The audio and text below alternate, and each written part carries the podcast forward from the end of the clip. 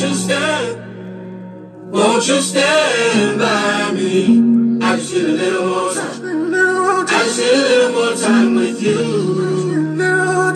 Promise that you'll stand by me. Won't you stand? Won't you stand by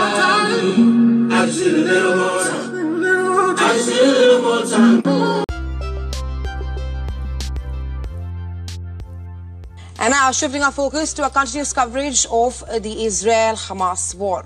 Well, in the latest, Israel's main ally, the U.S., has kept up its support while expressing concerns over the growing casualty toll and humanitarian crisis in Gaza. U.S. President Joe Biden spoke with Prime Minister Benjamin Netanyahu, pressing him to protect civilian lives in Gaza. Well, the conversation between Biden and Netanyahu comes a day after the UN Security Council passed a resolution demanding safe and unhindered delivery of humanitarian assistance.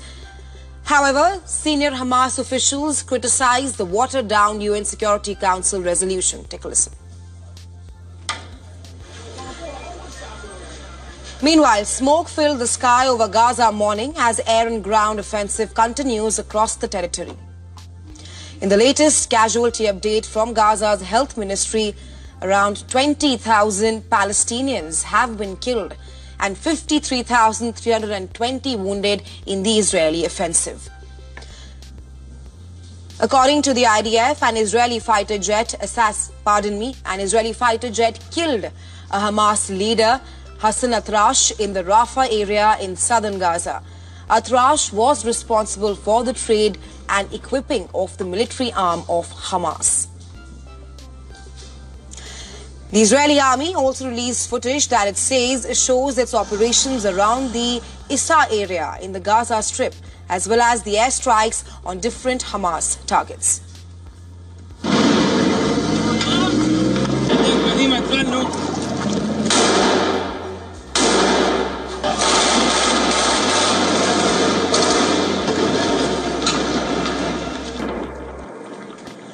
Well, another video released by the IDF shows Defense Minister, Israeli Defense Minister Yoav Gallant, and Emergency Minister Benny Gantz visiting troops in northern Gaza. Israeli military spokesperson Daniel Hagari said that his country's troops were fighting in complex areas in Khan Yunis. He claimed that as a result of Israeli operations to destroy tunnels, many militants were emerging above ground and firing at the Israeli forces. On the other hand, the devastation in the central area of the southern Gaza city of Khan Yunis could be seen, where some bodies were still lying on the streets as animals roamed around them.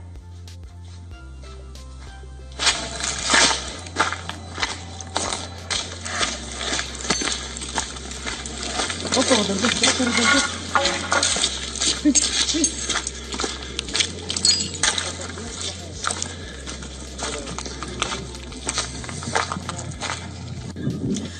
the other hand, the videos released by the Hamas military wing allegedly showed an attack on the Israeli soldiers in Beit Lahia. The video shows five men in green military wear walking near a building before multiple weapons appear to be fired at them.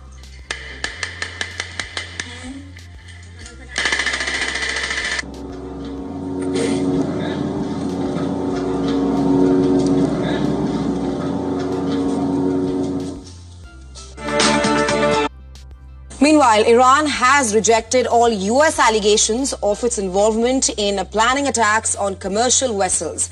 Well, the attacks that were carried out by Yemen's Houthis in the Red Sea, as per the media reports, that is.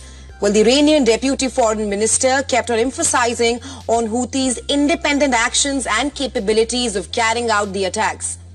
Iran, which is a staunch supporter of the group, has officially denied supplying arms to the Houthis. Now, this repeated denial comes after a White House statement where it insisted on Tehran's deep involvement. In a statement on Friday, National Security spokesperson said that Iran's intelligence was critical for the Houthi attacks on commercial vessels in the Red Sea.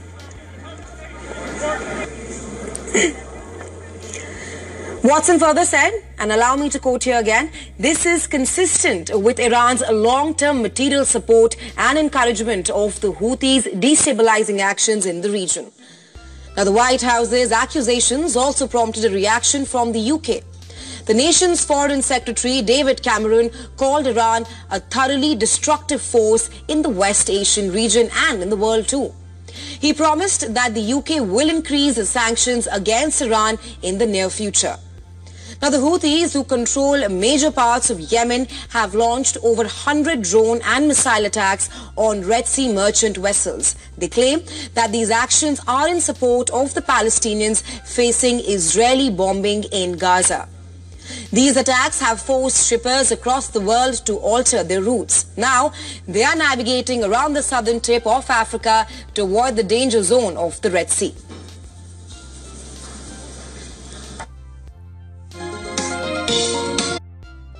Now, while the U.S. has authorized the, the use of Russian sanctioned assets to help Ukraine in its war efforts, Russia is not holding back and has started to impose sanctions on Western nations. Russia has restricted Western companies selling the Russian assets from withdrawing the proceeds in dollars and euros, imposing additional de facto currency controls in an effort to shore up the weakening ruble. Western companies exiting Russia must agree on a sale price in rubles or face delays and even losses on the amounts that can be transferred abroad. Well, Putin has signed a decree to take temporary control of assets belonging to some Western companies in Russia in retaliation against foreign moves against Russian companies abroad and warned the Kremlin could seize more. The companies affected include those from Norway, Denmark, Spain, Finland, Austria, and Germany. In a recent move, Putin added that Russia's biggest car dealership, Rolf, to a list of foreign owned companies put under the temporary management of the Russian state. Now, Rolf belongs to a Cyprus based company.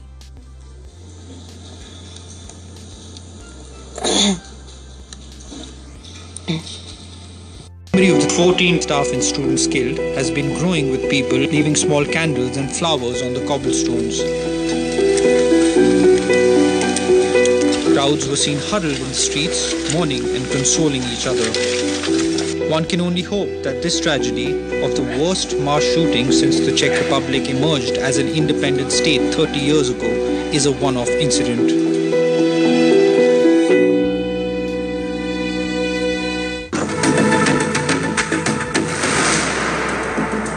North Korea test launched its most powerful solid fuel intercontinental ballistic missile on the 18th of December. The launch of Hwasong 18 came barely a day after the nuclear powered submarine USS Missouri made its port in Busan. Even more worrying was the joint US South Korean warning that a nuclear attack by Pyongyang would mean the end of the Kim Jong un regime. A defiant Kim Jong un, though, has warned Washington from making a wrong decision against it. Pyongyang has conducted a record breaking number of weapons tests this year to gauge what it claims is its war readiness against the mounting US hostility in the Korean Peninsula. Our next report gets more. North Korea first conducted a nuclear test in 2006. Since then, United Nations Security Council has adopted many resolutions calling on North Korea to halt its nuclear and ballistic missiles programs but to no avail. Pyongyang has repeatedly said that it will never give up its nukes program, which it considers essential for its very survival. Last year, it declared itself an irreversible nuclear power. This year, upping the ante, it has carried out a record-breaking number of banned weapons tests, including last month's launch of a military satellite. The military satellite, it claimed, was providing images of US and South Korean military sites. And on the 18th of December, North Korea's most powerful solid fuel intercontinental ballistic missile, Hwasong 18, was launched.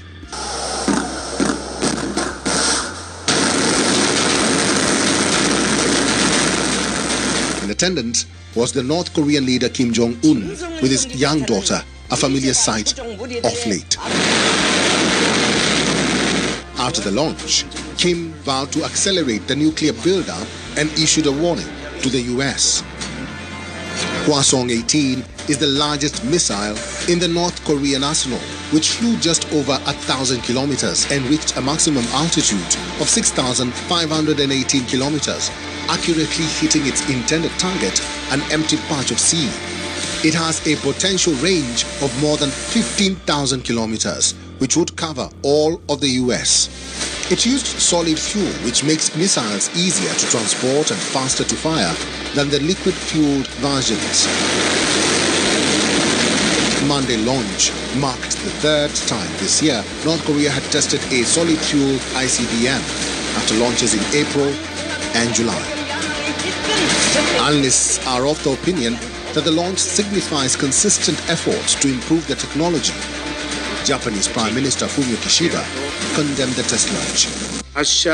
The launches are not only a clear violation of UN Security Council resolutions, but also a threat to peace and stability of the region, and we strongly condemn them.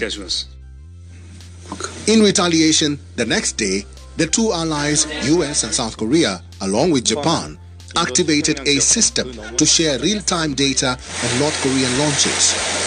The conservative government of South Korean President Yoon Suk-yeol has made concerted efforts recently to improve historically strained ties with Japan once their colonial masters. On Wednesday, the United States flew a long-range bomber B-1B in joint drills with South Korean and Japanese fighter jets. This show of strength from both sides is escalating the already heightened tensions in the Korean peninsula. A misstep and all hell might break loose. Both sides would do well to exercise some caution. Third largest country by size has been ravaged by war for the past eight months. The conflict between the Sudanese armed forces and the paramilitary rapid support forces erupted on the 15th of April. The RSF and the army had shared power with the civilians after the 2019 overthrow of the former strongman Omar al-Bashir. And in 2021, the army and the RSF joined hands together to stage a coup. But relations soured between the army and the RSF over the planned integration of the paramilitary RSF into the regular army. Since the fighting began in the middle of April, it has displaced more than 7 million people. It has left the capital city Khartoum in complete ruins. It has precipitated a humanitarian crisis and has triggered the ethnically driven killings in Darfur. And now, Sudan's second largest city, Wad Madani, has fallen to the RSF. Wad Madani has been for many months a hub for hundreds of thousands of people who've been displaced by war. But the question is this Will the capture of Wad Madani now mark a decisive turn in this war?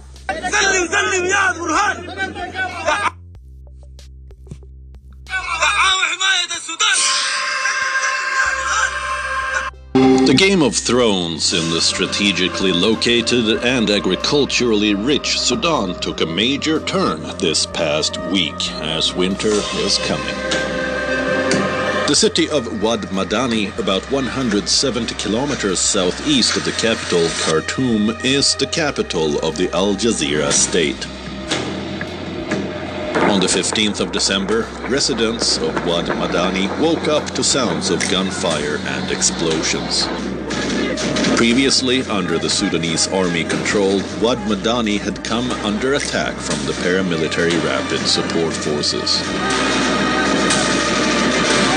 A major aid hub, Wad Madani provided refuge to hundreds of thousands of people displaced from the capital Khartoum and the nearby towns. Its fall on the 18th of December was acknowledged by the Sudanese army the next day, who said that their forces withdrew from positions after the advance of its paramilitary rivals. RSF's entry into the city triggered a mass exodus. Reportedly, up to 300,000 people fled the city, with some among them already displaced by the devastating war.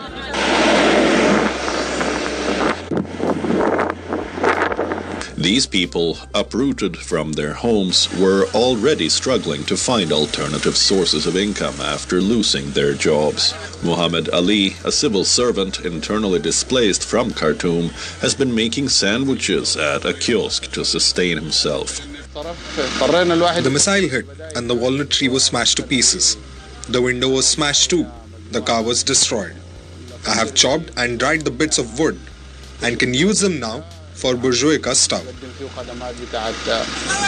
In recent weeks, the RSF have gained momentum, consolidated their grip on the West Darfur region, and seized new territory stretching east towards the capital, Khartoum. The Sudanese army boasts of aircraft, but has little effective infantry and is in control of eastern and northern Sudan. RSF is a hardened force that grew out of militias the army itself deployed almost two decades ago to brutally suppress an insurgency in Darfur. It has held most of Khartoum since the early days of the war in mid April. RSF chief Mohammed Hamadan Dagalo alleged that his fighters had attacked Wad Madani as a preemptive strike upon learning that the army was preparing an offensive on Khartoum. Many people have also fled to the port of Sudan, where the situation was perceived to be more stable. Since the city is not under the direct influence of the conflict, but in the port of Sudan also, the influx of refugees has overburdened the local shelters. We have been plagued by all kinds of diseases since we came to the shelter. My aunt died at the shelter because of a heart attack. Another relative was sent to another city for treatment.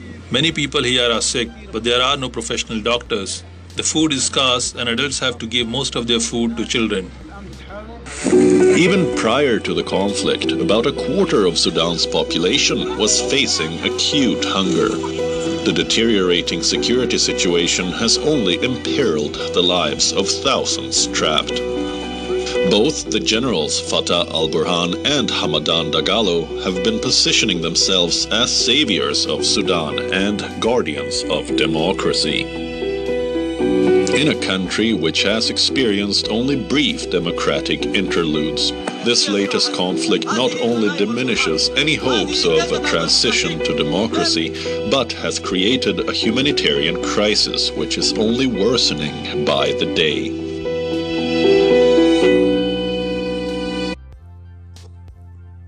On the issue of terrorism, the Indian External Affairs Minister S. Jaishankar has said that the mood of the nation has now undergone a sea change from the time when it was India was ready to turn the other cheek.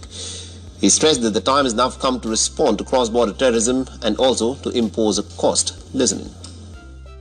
A lot of people were very confused till they saw the true graphic, impactful face of terrorism of 26 Now, what we need to do first is we need to counter. Because, you know, uh, I know there are people who said, oh, we had a very smart strategy of turning the other cheek. You know, I don't think that's the, it's not just the mood of the nation. I don't think it makes sense. I don't think it makes strategic sense. Beyond Fresh tensions have emerged between Afghanistan and Pakistan. Now, Afghanistan's Taliban government is planning to build a hydroelectric dam in the eastern part of Afghanistan. And this has raised a lot of concerns within Pakistan. The spokesperson for Taliban's Water and Energy Ministry has signaled that the survey and design of this hydropower plant is completed. On the other side, the Pakistani Minister for Balochistan province has slammed the move, warning that building a dam on the Kunar River will be considered as nothing less than an act of hostility against the Pakistani state and its interests. The 480 kilometer long Kunar River originates in northeastern Afghanistan and it merges with the Kabul River before flowing downstream into Pakistan. Since the two neighbors have never signed a bilateral water sharing agreement, Kabul's plans to build dams on major rivers will reduce the freshwater flow to Pakistan. That this holds potential for fresh conflict between the two nations. Only recently, Pakistan's decision to expel over 1.8 million unregistered Afghan nationals had created a refugee crisis in Afghanistan and had raised tensions between the two nations. This is besides the surge in the terror activity that has been witnessed in Pakistan that is said to have been tacitly backed by the Taliban in Kabul. In other global news, the UK's family visa salary threshold hike is to be spaced out instead of being implemented all at once. The salary threshold will determine the eligibility to sponsor a spouse or partner on a family visa. The threshold hike will now take place in incremental stages. The move is being seen as a step down by the UK Prime Minister Rishi Sunak, who is pushing for immigration reforms in the country. Earlier, the salary hike was expected to be done in one in one go itself. But now it is being done in parts. The annual salary threshold will initially rise to $36,827 in early 2024 from the current level of $23,620. This will be followed by two further increases. The final family visa hike will fully kick in by the year 2025. Earlier this month, British Interior Minister James Cleverly said on the floor of Parliament that the final salary threshold will be at $49,145. Take a listen. We will ensure people only bring dependents who they can support financially by raising the minimum income for family visas to the same threshold as the minimum salary threshold for skills workers, which is 38,700. But the residents in UK are skeptical of this move as it is going to put undue pressure on families to save up to uh, to save a lot to meet the visa requirements. Many are in fear that they will have to separate with their loved ones due to the new rules. Look at two thirds of people on the street and say you don't have a right to fall in love with somebody who lives outside the UK. I mean, that's that's what it I is. already suffer from PTSD from our first visa experience, and it's kind of reared its ugly head again um, at the thought of having to separate again, and this time with a child in tow, um, which is totally unfair on on my child. She has a right to have both her parents here. Men and women have given their lives for this nation. All the way from the beginning to this moment right now, they did it so you could sit in those chairs and listen to me right now. They did it so I could stand here and speak without some jackbooted thugs coming in here throwing chains on me and dragging me away. They did it so this nation could re- remain free and strong and proud and brave. And when I think about it, guys, every time it brings tears to my eyes. The way people have sacrificed for this nation. And then they hear people say that this nation is not good enough, that this nation is less than, that this nation is racist. My God, where do you, what part of this country do you have to live in? Where are you at in your mind to say that this is a racist nation? Where? Show it to me. Bring it to me. Lay it at my feet. Any person that thinks that this is a racist nation, look here. I got a personal story to tell you. A personal story to tell you. I'm standing right here and I'm looking at all these different faces in here, and I see people that don't look anything like me. Some of whom have embraced me in tears and tell me that they love me. And they don't love me because I'm a black man or because I'm a white man. They love me because we share a heart. We share a heart for this nation. We've reached a point in this nation where people don't care what you look like anymore. Just as long as you're standing up for what's right. And that's why we're here tonight, folks. We're here to stand up for what's right. Because we know what's right, and we have right on our side. And I'm going to tell you, I'm telling you, as you sit in those chairs, as you stand there, as you listen to me, if you don't think this is a fight, all you got to do is turn on CNN for five minutes, and your mind will be changed. And so, what I'm going to leave you with here tonight, guys, is this. It's time to stand up and be strong. You know, I said for many years, if we had a president that would just stand up and say what needs to be said, he'd get something done. And we had one in number 45. We sure did. And he got some stuff done. Folks complained about how he did it, but I'm going to go ahead and tell you like this. Now is not the time to be soft spoken and timid and afraid. Now is not the time to sit back and say, well, maybe we can negotiate. Now is not the time to put a pipe in the corner of your mouth and say, well, let's see what the book says about it. This is not the time for that, folks. We are in a battle for the soul of this nation, the literal soul of this nation. This nation is actually standing at a crossroads. And a giant semi truck called socialism is coming down the pike. Now is not the time to look at that, look at our nation and say, uh, you need to look out. Is a truck coming? Now's not the time for that. Now is the time for us to stand up and say, Wake up, America! Wake up! You are about to give away one of the greatest gifts God has ever given to humanity. humanity. You are about to give it away because you refuse to stand up like those who came before you. It is time for us to stand up, folks. It's time for us to be unafraid, unashamed, and unabashed with the truth that we have in us. And tell those socialist bastards who want to destroy this nation, you will not do it on my watch. You will not do it now. You will not do it ever. Because this is America. And I don't come from some weak jellyback people. I come from people who survived the Middle Passage and the potato famine and who survived World War One and World War Two and Vietnam and Korea and survived uh, and survived the wars in Iraq and Afghanistan. Folks who survived 9/11 and tore the efforts of those that thought they would bully us. I don't come from a weak and ineffective people. And if you want this fight, you bring it. Because we are ready. Because we don't back down and we don't give up. We will fight for the life of this nation and we will fight for the future of our children. You don't believe it? You're going to get a lesson. The same way the British did, the same way the Germans did, the same way the Japanese did, the same way the communists did, the same way those terrorists over in the Middle East did. You're going to get a lesson in what free men will do to hold on to their freedom. So hold on to your hats, communists. Hold on to your hats, socialists. The patriots are coming, and you're not going to like it when they get there. God bless you all. God bless the great state of North Carolina, and God bless the United States of America. Thank you. The United States of See, fam. This is that was a black man. Some kind of I don't know his name. I don't, Lieutenant Governor Mark Robinson.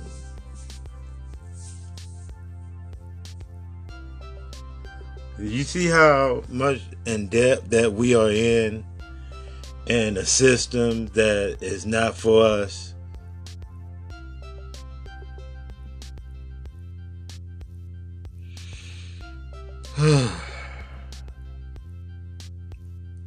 but what I had to say, fam, are you ready to be uncomfortable?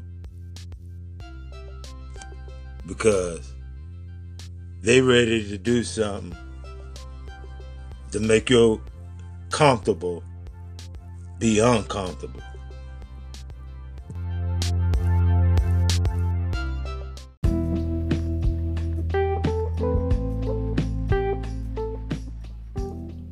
Hey, what's up? This phase.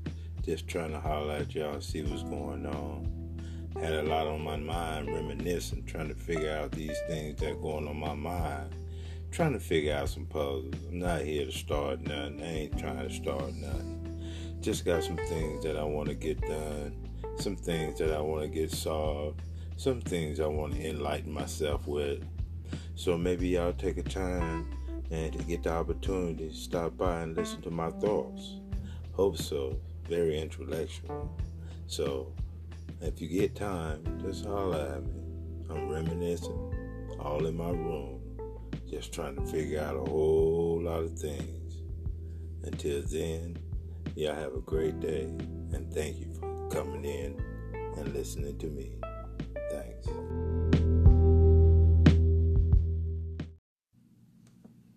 Bullets fly, another gone. All the wings ain't worth that loss. We've been down for way too long. Getting tired of holding on. I remember nights that I was lonely, far from being holy. Had to keep it on me, that it broke you. Had to keep my guard. Pour up some liquor for, for the ones we lost. And I'm still grateful for all that time we got. Some of my niggas never really got that shot. I won't let them down, I make them proud the way I move. You know I represent everything I do. Down out, falling in.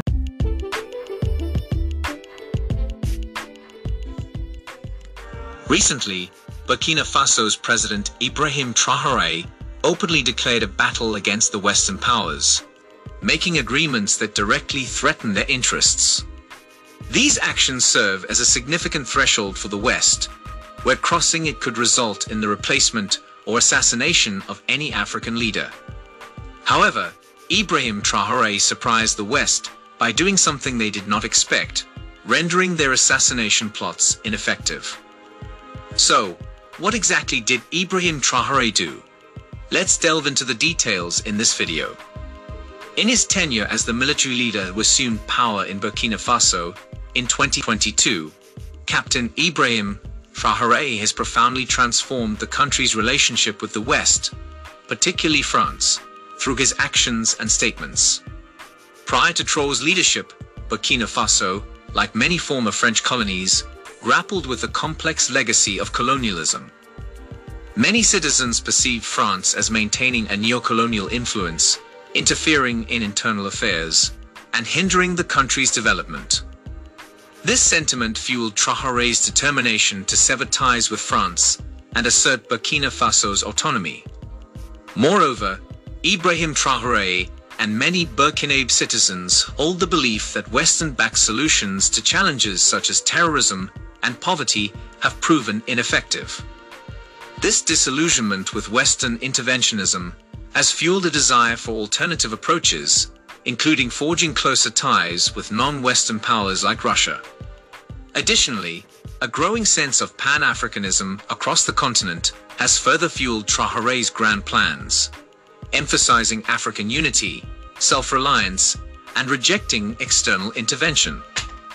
By challenging the status quo and defying the expectations set by the Western powers, Ibrahim Traoré has not only reached the threshold that the West sought to prevent African leaders from crossing, but also surpassed it, leaving the West frustrated by his ingenious tactics. Captain Ibrahim Traoré recognized that removing France from Burkina Faso required consolidating support and power. Challenging a deeply rooted influence demanded significant strength and rejection. To achieve this, Traoré embarked on a secret mission, discreetly removing French officials to keep foreign powers in the dark about his future plans. By reducing their presence, he aimed to minimize the chances of sabotage. His display of power began with expelling the French ambassador and suspending cooperation and long-standing ties with France. He also limited the spread of French media propaganda under the guise of journalism. The US's very first move was to freeze credit against Zimbabwe. I'm sure you've heard the term credit freeze the last 10 months. It's a credit freeze by the World Banks that has brought the U.S. to its knees, destroyed the housing market, and caused a global economic catastrophe. I highlight that so you can understand how important credit is to a national economy, even the US's. The US still has working farms, working factories, and a service sector, but credit alone has caused nearly 10% unemployment in only a few months. This is what the Brits and Americans did to a country with nowhere near the financial resilience of the United States. This was when Zimbabwe's economic troubles started, not during the land reclamation. Neither the BBC nor any other part of the white media has told this story, but you're about to hear it now. They instead talk about Zimbabwe's economic woes, and they always, always talk about the whites being forced off the land they stole. Check it out for yourself. Whenever Zimbabwe is mentioned, without exception, the article or news broadcast will talk about supersonic inflation and then immediately talk about the poor downtrodden whites who the mean old Mugabe is pushing off the land. This is done in order to create a false association in your mind between Zimbabwe's economic problems and whites being evicted from the land they stole even though Zimbabwe's problems are not at all related to the land reclamation program, rather the freezing of credit, financial assistance, and assets carried out by the U.S. on the behalf of Britain. They also keep talking about the farms. Like the whites are just Farmer Joe working to feed the Africans. Let's get one thing straight. The Africans were no better off food wise before Mugabe started taking the land back. The main people who benefited from the white so-called farmers in Zimbabwe were the whites in South Africa. The Africans have never had full bellies off of whites owning the farmland. But that's the way propaganda works. They want you to think that reclaiming the land has caused massive starvation when it hasn't. The sanctions have hurt Zimbabwe. But Robert Mugabe, who has not committed an act of terror against the U.S., not supported anyone who has, has not even spoken in defense of anyone who has committed terror against the U.S., has sanctions put on him. So why is he on a terror watch list? Why can't he enter the United States? When Mugabe won the last election, the whites realized he was going to finally go ahead and toss them all out. That's why we saw the fake outrage from them last year. They tried to go to the African Union, figuring that because they had created the African Union and had most of its members on strings, that it would be a simple matter to get the poor Africans to denounce Mugabe. And after that, they would get the Africans to authorize the Brits to send in the Marines. Of course, it didn't happen that way. The AU rejected what was an obvious attempt at recolonization. So, the whites went running to the UN instead, figuring they would get their way there. But Mugabe had already shored up his political support on the UN through the alliances he'd built with China, who, as a permanent member of the UN Security Council, has veto power. And Russia also joined China in vetoing the Brits' plan to move forward with military action against Mugabe. The whites howled and screamed about it. How corrupt the UN is. Because one vote is all it takes to derail the whites' well laid plans. But those same whites have no problem when the US is the only Security Council member to vote against condemning Israel for its violence against the Palestinians, or when the US votes against a resolution condemning racism. Zimbabwe is a small, poor, weak country, but even so, Mugabe has outfought and outthought the Euro clowns every step of the way. It just goes to show anyone who says you can't beat the whites at their own game never tried. This is why the white media can't get enough of hating the man. To them, he's like O.J. Simpson times a million. Every day they see him, they have to look at a black man who has shown the world that whites can be kicked around, punched around, beat around, thrown off the land they stole, forced to give back the money they robbed the world of, and that if the non white world bands together, even the U.S. can't do a damn thing about it. It is the single most dangerous example of defiance toward white power that the modern world has ever seen. But most blacks don't even know that it happened. Yes, so I was saying that, so we've got the Americans, they've got the base now that is established as AFRICOM in Zambia. They've got military equipment deployed there, ready to be deployed anywhere in this region. We've already got a standby base that is in uh, Tswelopelo, uh, I forget the name, in Botswana. Mm. And then we now got the Europeans having signed the new agreement with, uh, with Faki and I bring up the issue of Faki because he has been an instrument of the West, particularly the French, within the African Union. And he's the one who signed the European Peace Initiative that allows the European countries to choose and cherry pick countries that they're going to give military equipment and that they're going to put military uh, training uh, advisors. And this can be used to make African countries fight each other. Then we've got South Africa. They're going into elections next year. The DA is looking to have a coalition that takes away power from the ANC and puts back power into the racist hands of the former apartheid system.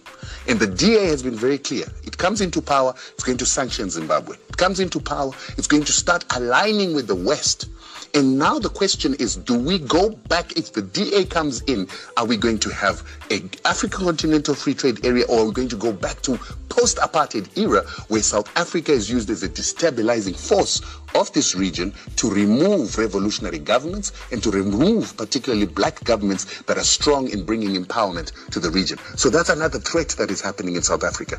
We need the ANC to remain in power if we are going to have peace in this region and if we don't want the Americans to have a foothold to try and destabilize this region with Zambia and now South Africa and Botswana. At least with, with Botswana, Masisi is not happy with the American situation. That's why they've moved to Zambia where they've got their puppet that they brought in. Yes, so I was Back in 2016, the leading figures of the Brexit campaign, Boris Johnson and Nigel Farage, won the referendum with big promises for ordinary people. If we vote leave on June the 23rd, we can take back control of 300 More money for the NHS, and spend on our national health service. less immigration, and more fish. The fish stocks are in our territorial waters, and if we vote for Brexit, we'll save this industry. But despite the populist slogans, investigative research has since shown that the Leave campaigns were financed by over 18.3 million pounds from rich donors. The UK has voted to leave the European Union. The result of the referendum was tight. 52% voted for a break with the EU. The sun has risen on an independent United Kingdom. And just look at it, even the weather's improved. But for many of the rich supporters of Brexit, the vote was not the end of their campaign, but the beginning. They began a bitter fight to shape Britain's exit from the EU according to their own agenda. They needed working class votes. They needed people who were angry at the system to win a referendum. But to construct their vision of post Brexit uh, Britain, they didn't need that anymore. Former President uh, Jacob Zuma citing several reasons, in fact, seven I counted, why he is making this decision, calling it the ANC of Ramaphosa um, has un ANC leadership tactics. Uh, what do you make of this latest development? Uh, thank you very much for having me and uh, good afternoon to your viewers. Yes, indeed, this is a, a huge uh, day for South Africa and the globe for a number of reasons. The seven reasons that you, you alluded to are in fact not surprising. Uh, you recall that um, uh, on the issue of uh, the chair of uh, the, the so-called State Capture Commission, uh, uh, Justice Zondo was not the first choice. Uh, you know that for a fact. There have been other people before, and then later on he, he ascended into the stage. And then what happened subsequent to that is history. And then, of course, the other issues that uh, the former president is referring to, the un-ANC behavior. He's absolutely right. Some of us have been writing about this issue, saying that uh, there are certain conventions that the ANC is known for, one of which is collective responsibility. For example, if the party has not done well, you don't point fingers at your comrades and say so and so is to blame. All you say is, we have not done well. And if the ANC has done well, you don't take credit as an individual, but you say collectively, we have done well. That is why most of the leaders of the ANC, whenever they address the masses, you will not hear them speaking in the in the singular, saying, I have done this, I have done that. They say, we have decided to do this. Why? Because they believe in collective responsibility. And that is gradually fading away. That is why then the former president is raising concerns that indeed most of what is happening is an ANC, including, of course, the issue of expulsion, which he alluded to, you recall that the likes of Chris Hani were vocal within the ANC and they were not happy about certain things, saying that uh, you guys are sitting in the offices in London and offices in Lusaka. We are down there experiencing uh, the harshness of the apartheid government. But then what you are saying, we are just speaking in theory, we are experiencing it firsthand. There was a meeting held in Morogoro in Tanzania to deliberate on the issue, but no one was expelled simply because the leader then Oliver Tambo said people must be afforded an opportunity to raise their concerns. That is how we grow the organization. You cannot chase everyone the moment they differ with you. That is the lack of leadership. To action. The call to action is really one thing. Go to freecongo.org. Freecongo.org. When you get to that page, you'll have three actions that you can take. Chief among them is to put pressure on the tech companies that are benefiting from Congo's uh, Congo's minerals. You have an opportunity to join the movement. That's a second option where you can click on the link and it says join the movement. It gives you a list of options that you can choose from uh, where you can be a volunteer, uh, you can uh, contribute uh, financially, you can join a delegation. There are delegations that we lead to, to, to the Congo. So when you go to uh, to the join, click on the join the movement uh, link. It gives you a number of options. And then the third one, of course, is to make a financial contribution to those organizations on the front lines that are fighting a courageous dignified battle for a free and liberated Congo, a free and liberated Africa. So, freecongo.org. Go to freecongo.org in uh, an effort to become a part of uh, the global movement to free the Congo. A movement that's as important today as the Free South Africa movement was yesterday. Mm. Then uh, Kabila tried to shake himself loose of the Rwandan and Ugandan control. So he sent Kabarebe said, like, get out. And they said, okay, we're leaving. But then they, this was like in 1997, right? 1997, late 1997, part into 1998. So they said, we're leaving, but we're coming back. So they invaded right. again. This right. time it was just Rwanda and Uganda and, and, and, um, Burundi, but Angola wasn't on their side. Mm-hmm. Right. Kabila, Laurent Kabila was smart. He became a part of the Southern African Development Community. So when you had this US and UK backed invasion by Rwanda and Uganda, Kabila said, Hey, I need some help, guys. He reached south to Southern African Development Community. So now Angola, now Zimbabwe, now Namibia came to his side and slapped Kagame and Museveni mm-hmm. to the point where they had to back off. Uh, they, they, they weren't able to overthrow uh, Kabila, Laurent Kabila. And uh, a peace came about in, in, two, in 2000, uh, 2002. So we, we saw what Pan African solidarity looked like coming to the side of, uh, of, of uh, Kabila. And we saw what uh, agents of neocolonialism looked like when Rwanda and Uganda were invading again for their own national interests and for, for their, their backers. Mm. half a century later, you see Africans uh, basically tearing Congo apart. Mm. Right? They're going in to get pieces. Museveni famously said, Congo is a banana plantation. You go and get what you want. Right? So these, instead of rallying around the Congo to support Congo for the benefit of Africa overall, they went in to ravage the Congo. So today, Rwanda is the largest producer of coltan in the world. Doesn't have coltan that Congo has. Uh, if you look from 19, the late 90s right up to the present, uh, the timber exports, the gold exports coming out of uh, Uganda skyrocketed. Right? The United Nations did four studies from 2001 to 2002. They said uh, Paul Kagame and Yoweri Museveni are the godfathers of the plunder of the Congo. Parties, because for me, numbers don't lie and it's not because I don't I don't like um, the EFF or I like the EFF, but they're a small party but PR makes them look big. They're a very small party. EFF doesn't come close to the DA. EFF. Currently, that is correct. Yeah, I'm, I'm telling you what it is about parties because for me, numbers don't lie. In southern part of India, a particular god is being worshipped by the local people. His name is uh, Murugan he is always on top of the hill.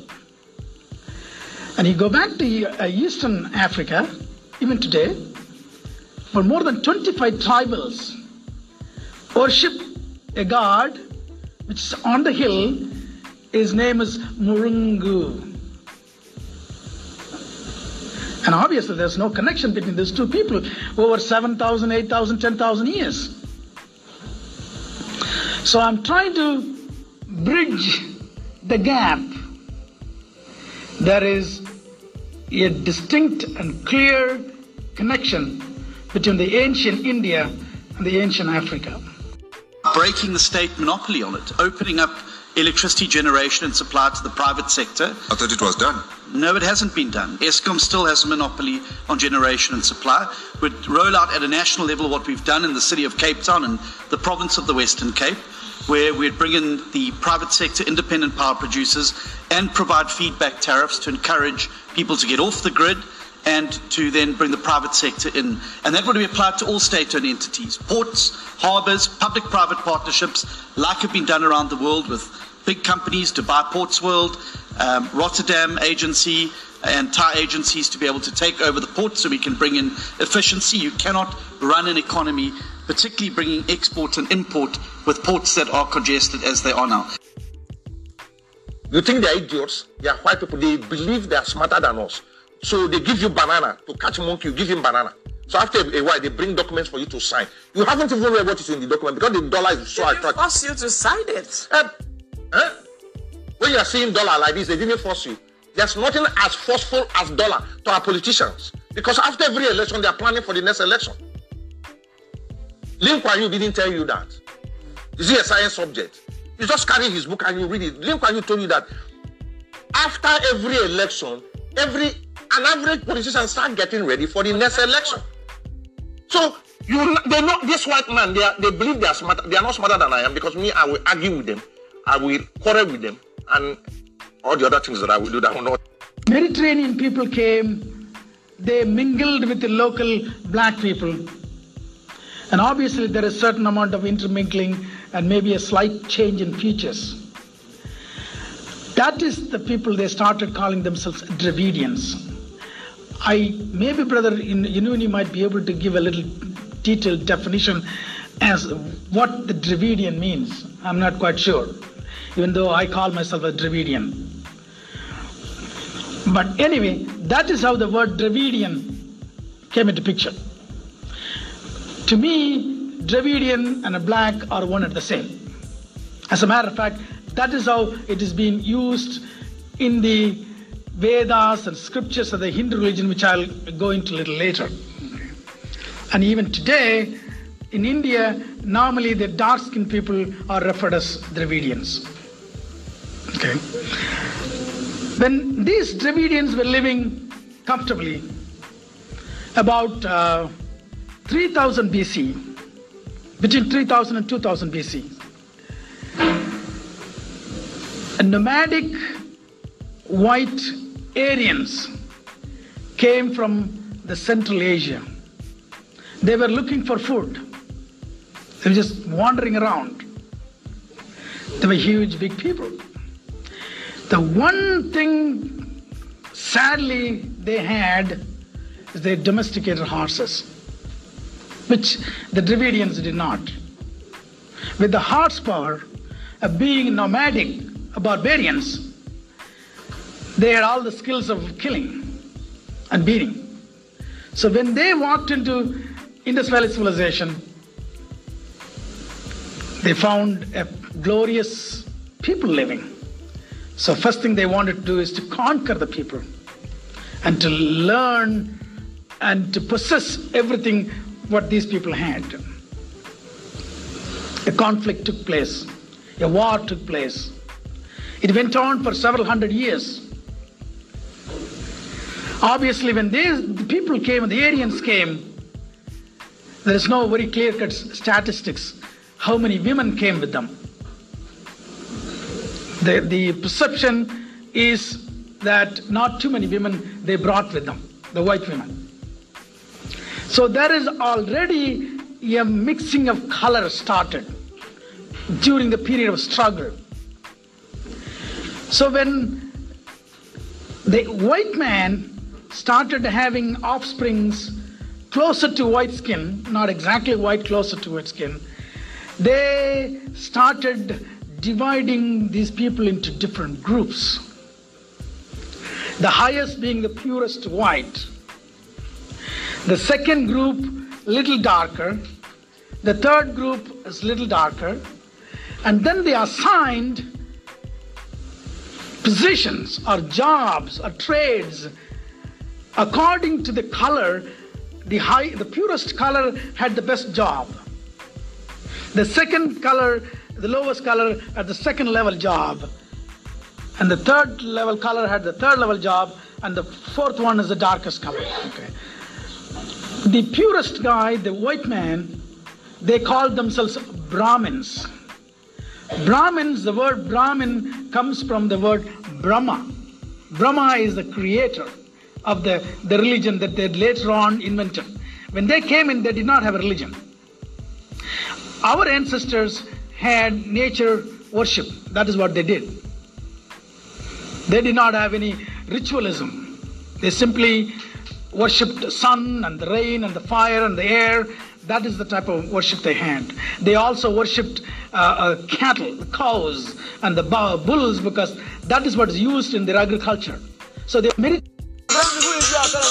It's estimated that in Africa, between 56 and 72 million children work in agriculture. The Ground's really uneven. boiling, boiling hot, so humid and sweaty. Hot and humid are exactly the right conditions for growing cocoa, but horrible to work in. All the same, there are 600,000 small family farms like this one all over Ghana. Do they grow on the trunks? And they produce most of the country's cocoa. They grow like up the trunk. I did not know that. Today, Patrick's uncle is giving me a crash course in cocoa production. I had no idea at all that cocoa pods grew up around This one. the trunk. Oh, is good. That one's ripe Uh-huh, this one is right. and And this one is not. spoiled.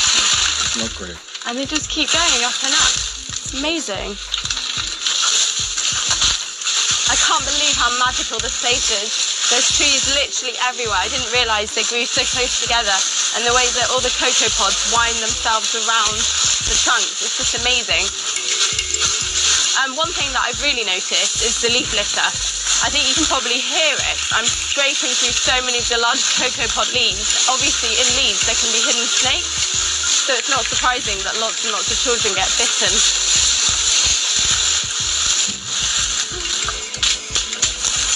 In Ghana, it's illegal for children under 13 to work. After that, they're allowed to do light work that won't interfere with their schooling. 11 year old Patrick is one of the lucky ones as he attends school. But many thousands of children in cocoa growing areas don't go to school regularly because they're working so hard in the plantations. And wretched whether or not, the rush is on for a mineral the DRC has in great abundance cobalt, and it's fast becoming more precious than gold. It's a critical ingredient in lithium ion batteries which power smartphones and laptops. An army of children are at the heart of the mining production. Wearing no shoes and in the most wretched conditions, Dawson is ordered to retrieve the sack he's forgotten. There's an urgency now. The rains make this dangerous work even more risky, and Dawson's told in no uncertain terms he risks a beating if he messes up again. Dawson, with Richard beside him, have worked all day. They're 8 and 11 years old. Even this punishing work doesn't guarantee enough for food. Dawson hasn't eaten for two days now. This is what helpless looks like, and he's one of the children making millions for multinational corporations in America and China whilst they suffer in squalor. For this, they'll get maybe eight British pence a day. See, fam, that's why I got a nasty taste in Africa. That's why I think the leaders of Africa and the men of Africa are cowards. And if the ones is not coward, the rest of them wicked as hell. How can you have a little five or six year old boy in the rain digging up dirt, holding a 20 pound bag going back and forth over materials that you're not using, over materials that you're not benefiting from and you're not even getting the wealth from. That's why I say the mindset of the people in Africa and different countries, them jokers crazy, man. Their mindset is crazy. I don't understand this. That's why I say most of them was on that yellow bus. Because the things that I see, the things that I observe, and the things that I notice, no wonder the non pigmentation man, the non melanated man, treat him the way they, they treat it. They, they can't jail together and be one.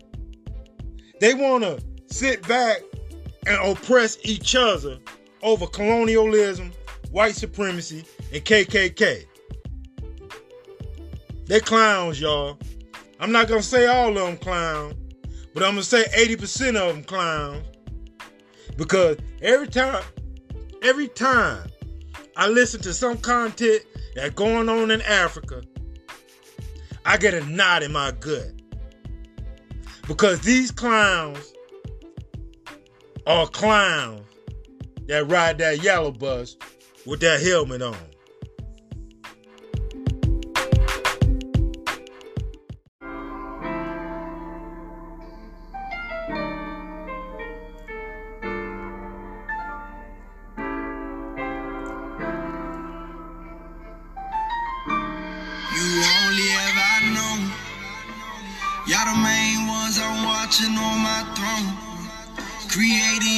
Everything, but I called you my own. That land I gave you, put my name on it, my home. Yeah, that's my home. Israel, Abraham, Isaac, Jacob. I made a promise, can't nobody take it. I chose to put you above all the nations. Out of your graves, I chose to awaken. We made a covenant, don't you forsake it. Come get protected while they going crazy. Israel, my firstborn, my baby. Israel, my firstborn, my baby. I woke you up in your land of captivity. I do not change, I want you to remember me. Laws and commandments, I gave you the remedy. Go read the testimonies for your memory. I sent them prophets, but you wasn't hearing me. I come to you if you really come near to me. I heard your cry, now it's time to take it to me. I'm the one got you from all of your enemies. Who you know open the sea. Them waters was bitter, but I made it sweet. You ain't know how to swim. I'm, I'm your protector, so I made you walk on your feet. This a reminder you married to me. I just want you be all I called you to be. They called you niggas, but I made you priests. I'm about to give you back everything. I'm sending plays for you. I'm sending boys, drying up rivers. I leave them dead for you. Tell Pharaoh, let my people go. You heard what I said for you. Tell Pharaoh, let my people go. You heard what I said for you. For you. Only ever know. Y'all the main ones I'm watching on my throne. Created everything, but I called you my own. That land I gave you, put my name my home.